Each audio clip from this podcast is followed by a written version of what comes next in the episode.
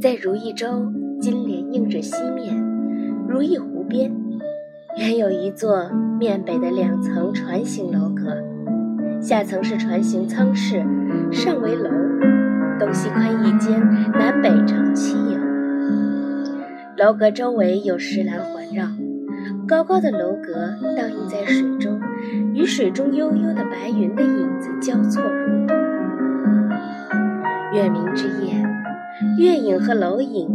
在湖水中混融为一体，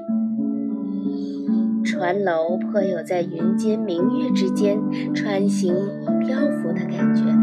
所以康熙题此景为“云帆月坊”。此景前面是波平如镜的湖面，楼阁仿佛是停泊在湖边的一条画船，给人以无尽的遐想。楼中有三幅楹联，描述出当年的景象：意为疑似画吉浮天上，欲挂轻帆入镜中；意为秋心犹在水晶玉，金色摇成。